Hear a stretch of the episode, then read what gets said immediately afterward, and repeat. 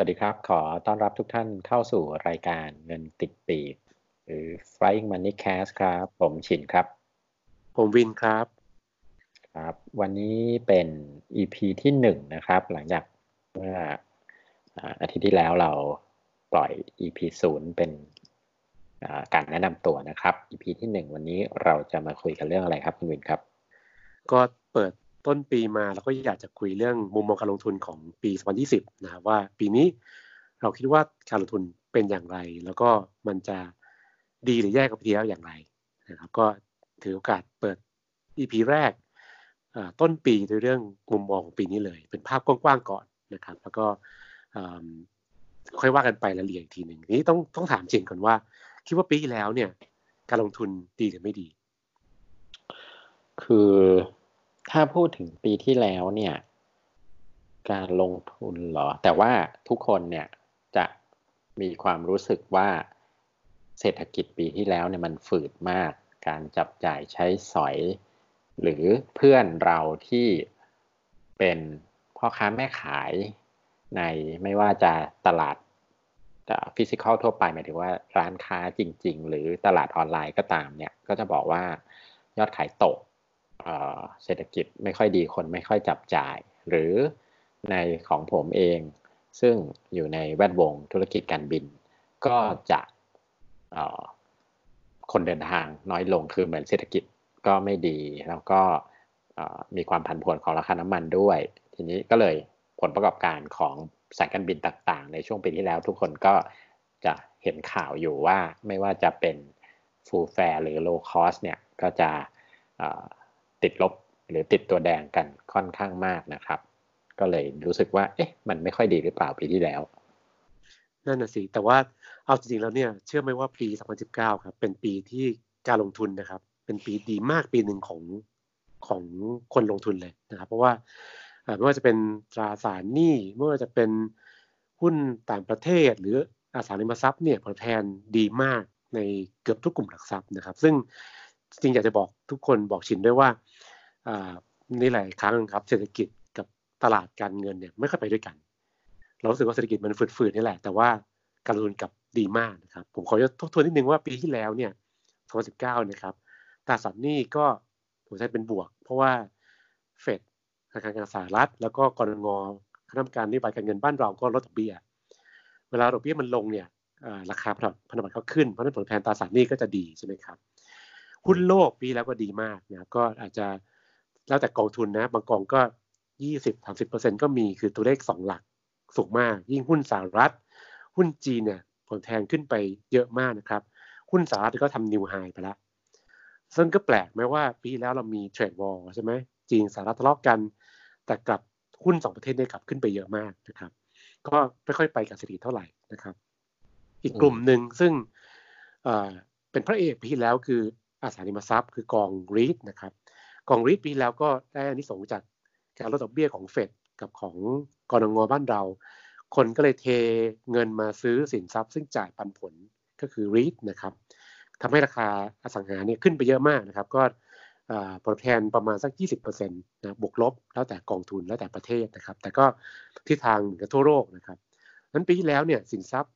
มันจะเป็นตราสารหนี้นะครับหุ้นโลกแล้วก็ อสังหาเนี่ยดีหมดเลยนะครับ มีที่ดูแย่ไปนิดนึงคือหุ้นไทยใช่ไหมสินอืม เพราะว่ากำลังนั่นอยู่ เพราะว่าโดยปกติเราก็จะดูภาพรวมทั้งทั้งตลาดหุ้นในต่างประเทศ แล้วก็ตัวหุ้นไทยด้วย ทีนี้หุ้นไทยเนี่ยเท่าที่มองภาพของกราฟเนี่ยก็จะเห็นว่าต้นปีเปิดต้นปี 2019 นะครับ เปิดด้วยตัวเลขที่ Set Index ประมาณ 1,590 แล้วก็ ดีค่อยๆขึ้นมาไต่ระดับขึ้นมาจนถึงมาพีคตรงช่วงกลางปีคือเดือนมิถุนาหรือกรกฎาเนี่ยขึ้นไปถึง 1,740 โดยประมาณนะครับ แล้วหลังจากนั้นเนี่ยมันก็พันผวนคือตกลงมาจนจนเรียกว่าเกือบเกือบไปแตะ 1,550 1,540 แต่ว่าก็มาได้มาท้ายเดือนท้ายปีตอนประมาณเดือนธันวาเนี่ยที่กลับมา แล้วก็มาปิดปีที่ใกล้ ๆ จุดเดิมเมื่อเปิดต้นปี คือปิดปี 2019 เนี่ยอยู่แถวๆ1,590คือ เรียกว่าแทบจะอยู่ในจุดเดิมของการเปิดต้นปีเลย คือค่อนข้างผันผวนมาก แล้วก็พอจบปีก็ไม่ได้มีโกรธมากนะก็อาจจะติดบวกนิดนึงถ้านับแบบหนึ่งมกราถึงสามสิบเอ็ดธันวาเนี่ยก็ไม่ติดลบ แต่ว่าก็อยู่ใกล้ ๆ เดิม อย่างนี้มันมันมี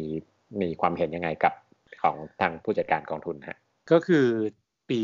2019เนี่ยครับหุ้นไทยเนี่ยก็จะว่าไปก็ไม่ถึงกับแย่มากคือไม่ติดลบ แค่กลับมาที่จุดเดิมนะถ้าว่าถ้าดูกราฟของทั้งปีก็จะเหมือนภูเขาลูกหนึ่งไปเป็นยอดตรงกลางปีพอดีนะครับ แล้วถ้าถามว่าเหตุผลคืออะไรคือต้องบอกว่าหลักๆมาจากสองเรื่อง เรื่องแรกคือฝรั่งขายนะครับ ฝรั่งเนี่ยซื้อหุ้นไทยช่วงประมาณไตรมาสสองก็เป็นภูเขาลูกหนึ่งเหมือนกัน คือเงินฝรั่งไหลเข้าซื้อหุ้นไทย แต่มาสามสี่ก็ขายตลอดทางเลยนะครับ คนที่มาช่วยรับซื้อไว้ระหว่างทางคือกองทุนในประเทศนะครับแต่ว่าคนที่ขายหนักๆช่วงครึ่งปีหลังคือฝรั่งต่างชาตินะครับเเหตุผลข้อที่สองเนี่ยก็คือว่าหุ้นไทยในปีที่แล้วเนี่ยปัจจัยที่กระทบเรามากๆ คือกำไรของบริษัทจดทะเบียนเนี่ยมันแย่ลงกว่าที่เราคาดนะครับ คือมันมันไม่ใช่แค่ต่ำกว่าคาดแต่มันติดลบด้วยนะครับ เราคุยกันตัวเลข EPS คือกำไรต่อหุ้นของทั้งตลาดเนี่ย เคยคิดว่าจะทะลุเลข 100 นะครับ ก็ไม่ถึงนะ ก็กลับมา 90 กว่าจุดอยู่ดี 90 กว่าบาทอยู่ดีนะครับทำให้ตัวเลขถ้าพอดกราฟเนี่ยกลายว่าตอนนี้กำไรของบริษัทในหุ้นไทยในตลาดหุ้นไทยครับ เรากลับไปสู่จุดที่เราเคยอยู่เมื่อ 5 ปีที่แล้ว ก็ถ้าพูดแบบง่าย ๆ คือว่า 5 ปีผ่านไปเนี่ยเราไม่โตขึ้นเลยนะครับ ถามว่าทำไมเราไม่โตขึ้น พราะธุรกิจใหญ่ ๆ อย่างปิโตเคมี หรือว่ากลุ่มแบงก์กำไรลดลงติดลบนะครับทำให้ปีที่แล้วเนี่ยก็เลยเราเจอปัญหาตรงเนี้ยการเรียกว่าการดาวเกรดคือการปรับลดกำไรของบริษัทในตลาดหุ้นเนี่ยก็ทำให้หุ้นไทยไม่ค่อยดีนะครับ เพราะฉะนั้นเราก็เลยขึ้นไปสร้างยอดดอยช่วงกลางปีแล้วก็กลับมาสู่จุดเดิม ปิดสิ้นปีเนี่ยบวกไปแค่หนึ่งเปอร์เซ็นถ้าดูตัวเซ็นอินดี x นะครับ ก็ ถือว่าปิดอย่างน้อยก็ไม่ติดลบ แต่ก็ไม่ได้สวยงามเหมือนที่เราเคยคาดเอาไว้ก็สรุปแล้วเนี่ยปี 2019เลยนะครับตราสารหนี้ก็ออกมาดีนะครับหุ้นโลกก็ดีนะครับโดยเฉพาะหุ้นสหรัฐขึ้นไปทำนิวไฮนะครับ อสังหาก็ดีมากนะครับ ผลแทนเป็นเลขสองหลักเหมือนกัน หุ้นไทยก็เป็นอันเดียวซึ่งไม่ค่อยดีก็กลับมาปิดที่จุดเดิมตอนต้นปีนะครับ ก็ที่เป็นภาพของปี 2019 ซึ่งอย่างที่ผมบอกว่า หลายคนรู้สึกว่าเศรษฐกิจมันแย่แต่จริงเป็นปีที่ดีมากนะครับอาจจะยกเว้นหุ้นไทยอย่างเดียวแหละแต่ว่าถ้าถ้าหลายหลายคนลงทุนกระจายที่อื่นไปด้วยเนี่ยก็จะได้ผลแทนซึ่งค่อนข้างเป็นเป็นกอบเป็นกรรมเหมือนกันนะครับนี้ฉินว่า2020เนี่ยมันน่าจะมันน่าจะดีหรือแย่กว่าเดิมอลองถามความรู้สึกก่อน ก็ถ้าโดยสำนวนประเภทสำนวนชาวบ้านหรือสำนวนหนังสือพิมพ์เนี่ยเขาก็ว่า ปีที่แล้วเผาหลอก ปีนี้เผาจริง คือคือเราได้ยินคำพูดประมาณเนี้ยมามาหลายครั้งแล้วล่ะ ปีนี้ปีปีก่อนเผาหลอก ปีนี้เผาจริงเนี่ย มันมันดูจะเป็นอย่างนั้นหรือไม่ฮะทีนี้ต้องแยกขออนุญาตต้องแยกอีกไหมว่า หมายถึงว่า แต่ละตลาดอาจจะอาจจะมีผล performance ที่ไม่เท่ากันเหมือนเหมือนอย่างที่บอกว่า 2019 เนี่ยสาม สามส่วนตราสารหนี้กองทุนต่างประเทศ กองทุนอสังหาดี แต่ว่าหุ้นไทยไม่โอเค ทีนี้มันก็คือแล้วแต่หรือเปล่าว่าการลงตัวเลือกการลงทุนของนักลงทุน จะต้องยังไง อ่าลองคุณวินลองลอง เอาอย่างที่ผมบอกครับธีมหลักๆของเรานี่คือ เศรษฐกิจกับตลาดหุ้นไม่มักจะไม่ไปด้วยกันนะครับ เอาเศรษฐกิจก่อนนะว่าตัวเลขเป็นอย่างไรก็ IMF เนี่ยบอกว่า2020เนี่ยนะครับ เศรษฐกิจใหญ่ ๆ ที่จะโตช้าลงก็คือสหรัฐกับจีน อันนี้ค่อนข้างชัดเจนนะสหรัฐได้โตมาค่อนข้างยาวนานเกือบจะหนึ่งหนึ่งทศวรรษแล้วนะครับ แล้วก็ก็เป็นการโตด้วยฟื้นจากช่วงวิกฤตแฮมเบอร์เกอร์นะครับ แน่เราว่าเศรษฐกิจมันต้องมีขึ้นมีลงใช่ไหมครับ มันก็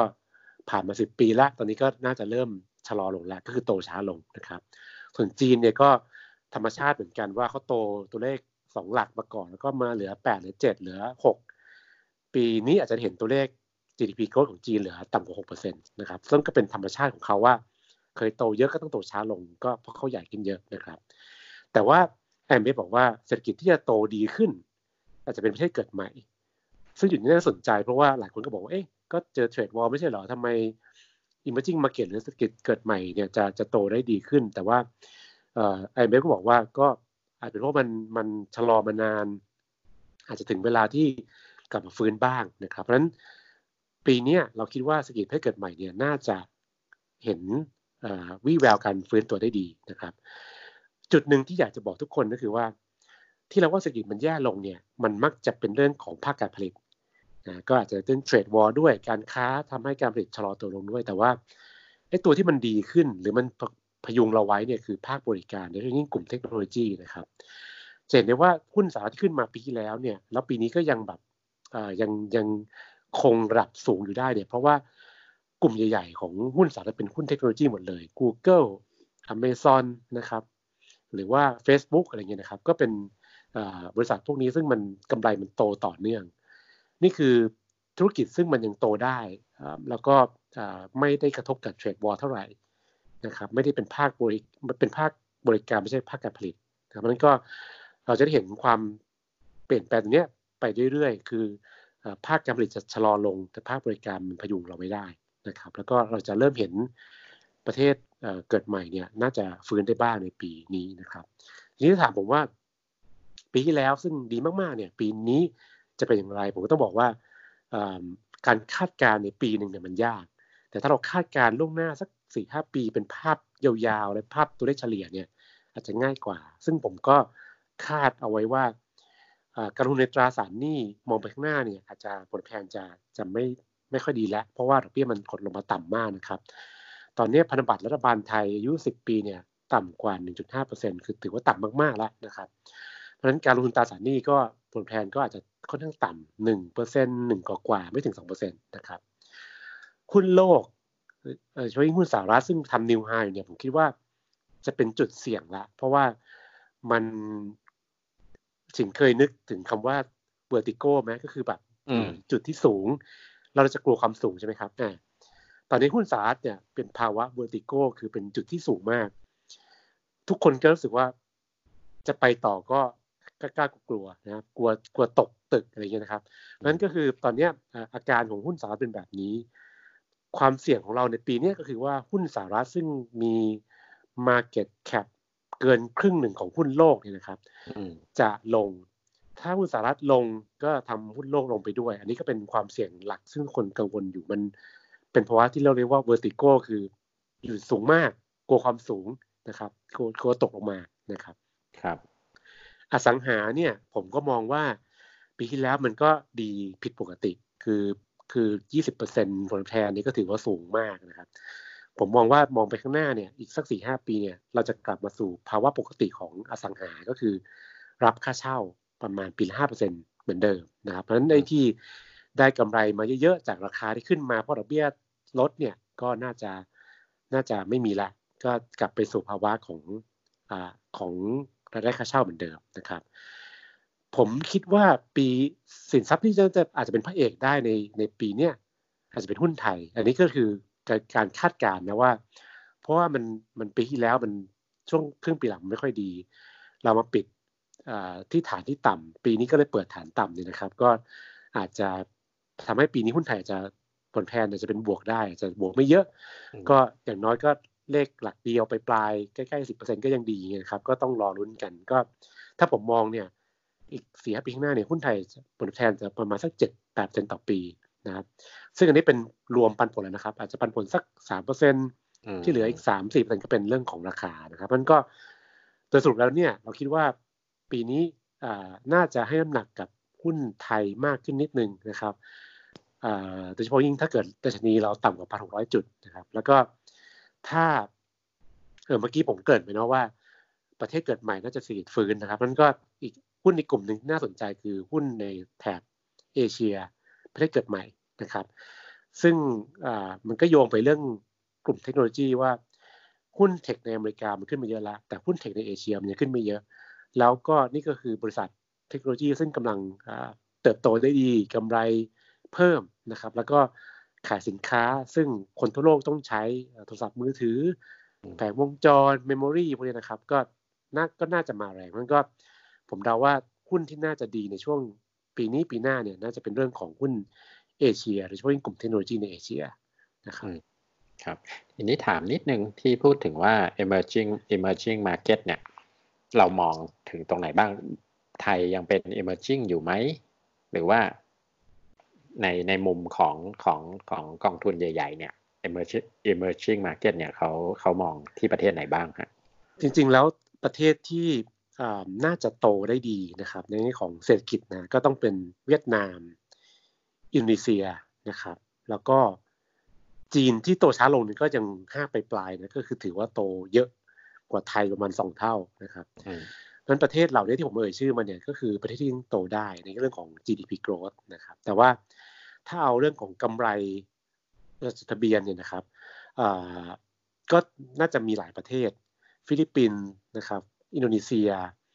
จีนก็กำไรได้โตเกิน 10%นะครับ อินเดียก็ใช่ก็โตเร็ว แล้วก็ไทยเองเนี่ยเพราะปีปีที่แล้วเนี่ยมันติดลบนะปีนี้ก็อาจจะกลับมาโตได้ก็มีหลายสำนักคาดว่ากำไรของเราจะโตมาสิบเปอร์เซ็นเหมือนกันนั้นถ้าถ้าพูดถึงเศรษฐกิจอาจจะจะมีแค่ไม่กี่ประเทศ แต่ถ้าพูดถึงกำไรของบริษัทในตลาดหุ้นเนี่ยอาจจะมีอาจจะมีหลายประเทศหน่อย รวมทั้งไทยด้วยนะครับเพราะฉะนั้นก็ เราเราเริ่มเริ่มเห็นว่าถ้ากำไรมันมันกลับมาโตได้เนี่ย หุ้นของประเทศแถบบ้านเราเนี่ยก็น่าจะน่าจะดีนะประกอบกับราคามันไม่แพงเท่าหุ้นสหรัฐนะมันก็อาจจะอาจจะมีโอกาสมีทางไปได้มากกว่า แต่ต้องบอกก่อนว่าความเสี่ยงสำคัญกลับไปที่ผมเล่าเมื่อกี้นะครับ ก็คือหุ้นสหรัฐเนี่ยมันขึ้นไป peak มาก มันเป็น vertigo ถ้ามันลงมันก็จะพาหุ้นโลกลงไปด้วยเพราะมันใหญ่มาก มัน market cap เกินครึ่งของหุ้นโลกครับเราก็อาจจะโดนหางเลขไปด้วย มันก็ความเสี่ยงคือตรงนี้ครับว่าหุ้นสหรัฐอาจจะพาเพื่อนๆลงนะครับ ถ้าให้ผมแนะนำคือถ้าอยากลงทุนในหุ้นในปี ในปีนี้เนี่ยอาจจะรอจังหวะตลาดลงแรงๆ เกิดเทรดวอลเกิดลบราคาฟันมีความขัดแย้งระหว่างกันเนี่ยหุ้นลงแรงเนี่ยอันนั้นคือจุดน่าซื้อแต่ถ้าเกิดแบบทุกอย่างดูดีฟ้าสดใสอาจจะ จุดหน้าขายก็ได้ ก็ต้องรอดูจังหวะด้วยนะครับครับ เป็นความเสี่ยงเนาะมันมี แต่ว่าของเราเนี่ยก็ต้องมองก็ต้องก็ต้องบอกว่า มันอยู่ในฐานที่ที่ไม่สูงมาก ความเสี่ยงอาจจะน้อยกว่า ใช่ไหมใช่เพราะฉะนั้นเราเราเราเปิดต้นปีด้วยฐานต่ำพันห้ากว่ากว่าเนี่ยก็ถือว่า ถือว่าไอ้ดาวไซด์คือโอกาสที่ต่ำกว่านี้มันก็มีน้อย ถามว่ามีมันก็มีแต่ว่าก็ก็ไม่เยอะเท่าไหร่ ครับครับทีนี้ก็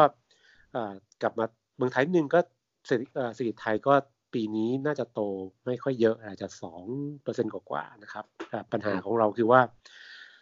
เราเพิ่งพากระส่งออก ซึ่งก็ไม่ค่อยดีเจอเรื่องเทรดวอลเข้าไปนะครับ แล้วก็เรามีเรื่องของการบริโภค ซึ่งไม่ค่อยโตคนไทยเป็นหนี้เยอะก็เลยไม่มีเงินไปซื้อ บ้านซื้อรถเพิ่มนะครับ มันก็เป็นปัญหาของโครงสร้างเศรษฐกิจเรา เรามีเรื่องของประชากรสูงอายุด้วย พอเราเอจจิ้งปุ๊บเนี่ยเราก็กลายว่าคนทำงานซึ่งจะมีรายได้มาซื้อของก็หายหายไปก็กำลังซื้อก็น้อยลงนะครับแล้วก็เรามีเรื่องการเมืองด้วยนะครับ ทุกคนก็คงรู้สึกว่าการเมืองก็เป็นปัจจัย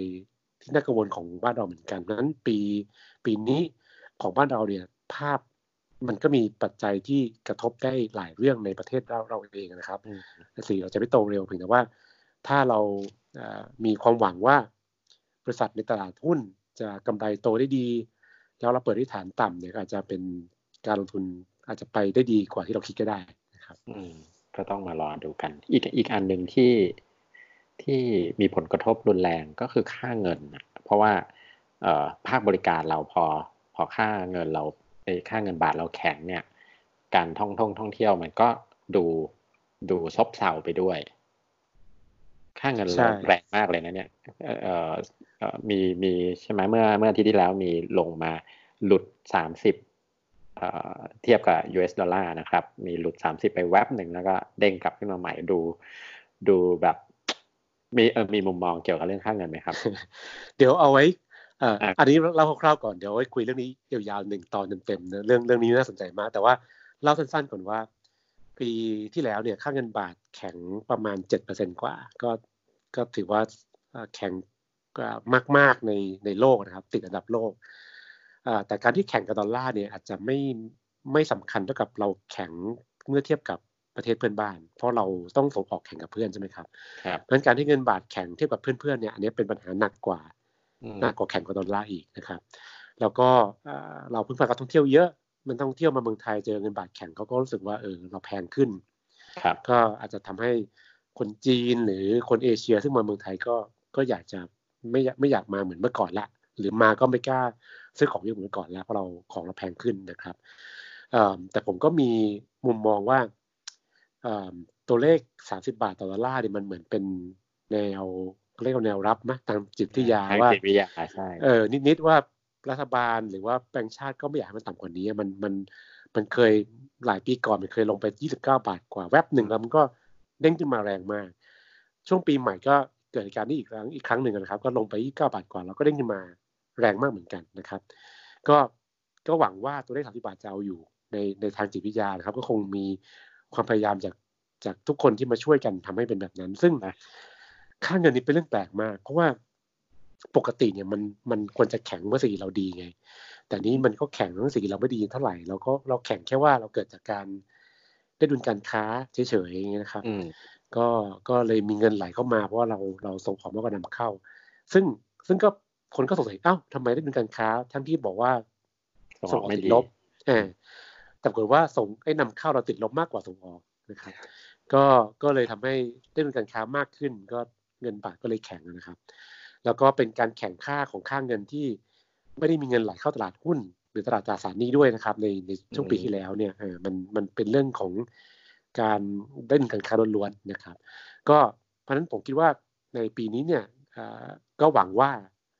ถาสิตาสิบบาทจะเอาอยู่นะครับ แล้วก็เอ่อต้องรอรุ้นกันไปนะครับสามสิบาทรักษารักษาทุกโรคเนาะ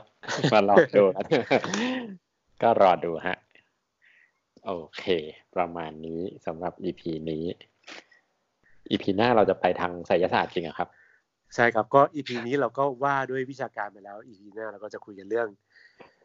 มุมมองการลงทุนเศรษฐกิจ แต่เราใช้ดวงนะครับ ก็ลองดูกันว่า ระหว่างวิชาการกับดวงใครจะถูกใครจะผิด ก็ท่านก็ลองฟังไว้เดี๋ยวเราปลายนี้เรามาเรามาดูผลลัพธ์กันว่า ใครถูกใครผิดนะครับ ได้ได้โอเค ได้ครับก็ประมาณนี้ฮะ EP ที่หนึ่งของรายการเงินติดปีกนะครับ Flying Money Cast สามารถติดตามพวกเราได้ทางแอปพลิเคชัน podcast ที่ท่านใช้นะครับ หรือทาง Spotify โดยอ่า search ด้วยชื่อ Flying Money Cast นะครับ อย่าลืมกดติดตาม แล้วก็สามารถมาคุยกับเราได้ทาง Facebook Fanpage นะครับ Flying Money Cast แล้วก็ทาง Twitter เช่นกัน @flying money cast ติดกันนะครับ ก็ลองมาช่วยกันกดไลค์กดแชร์ แล้วก็ติดตามพวกเราดูครับ ก็สำหรับวันนี้ก็คงต้องจบแต่เพียงเท่านี้นะครับ พบกันใหม่วันพุธหน้าครับ สวัสดีครับ สวัสดีครับ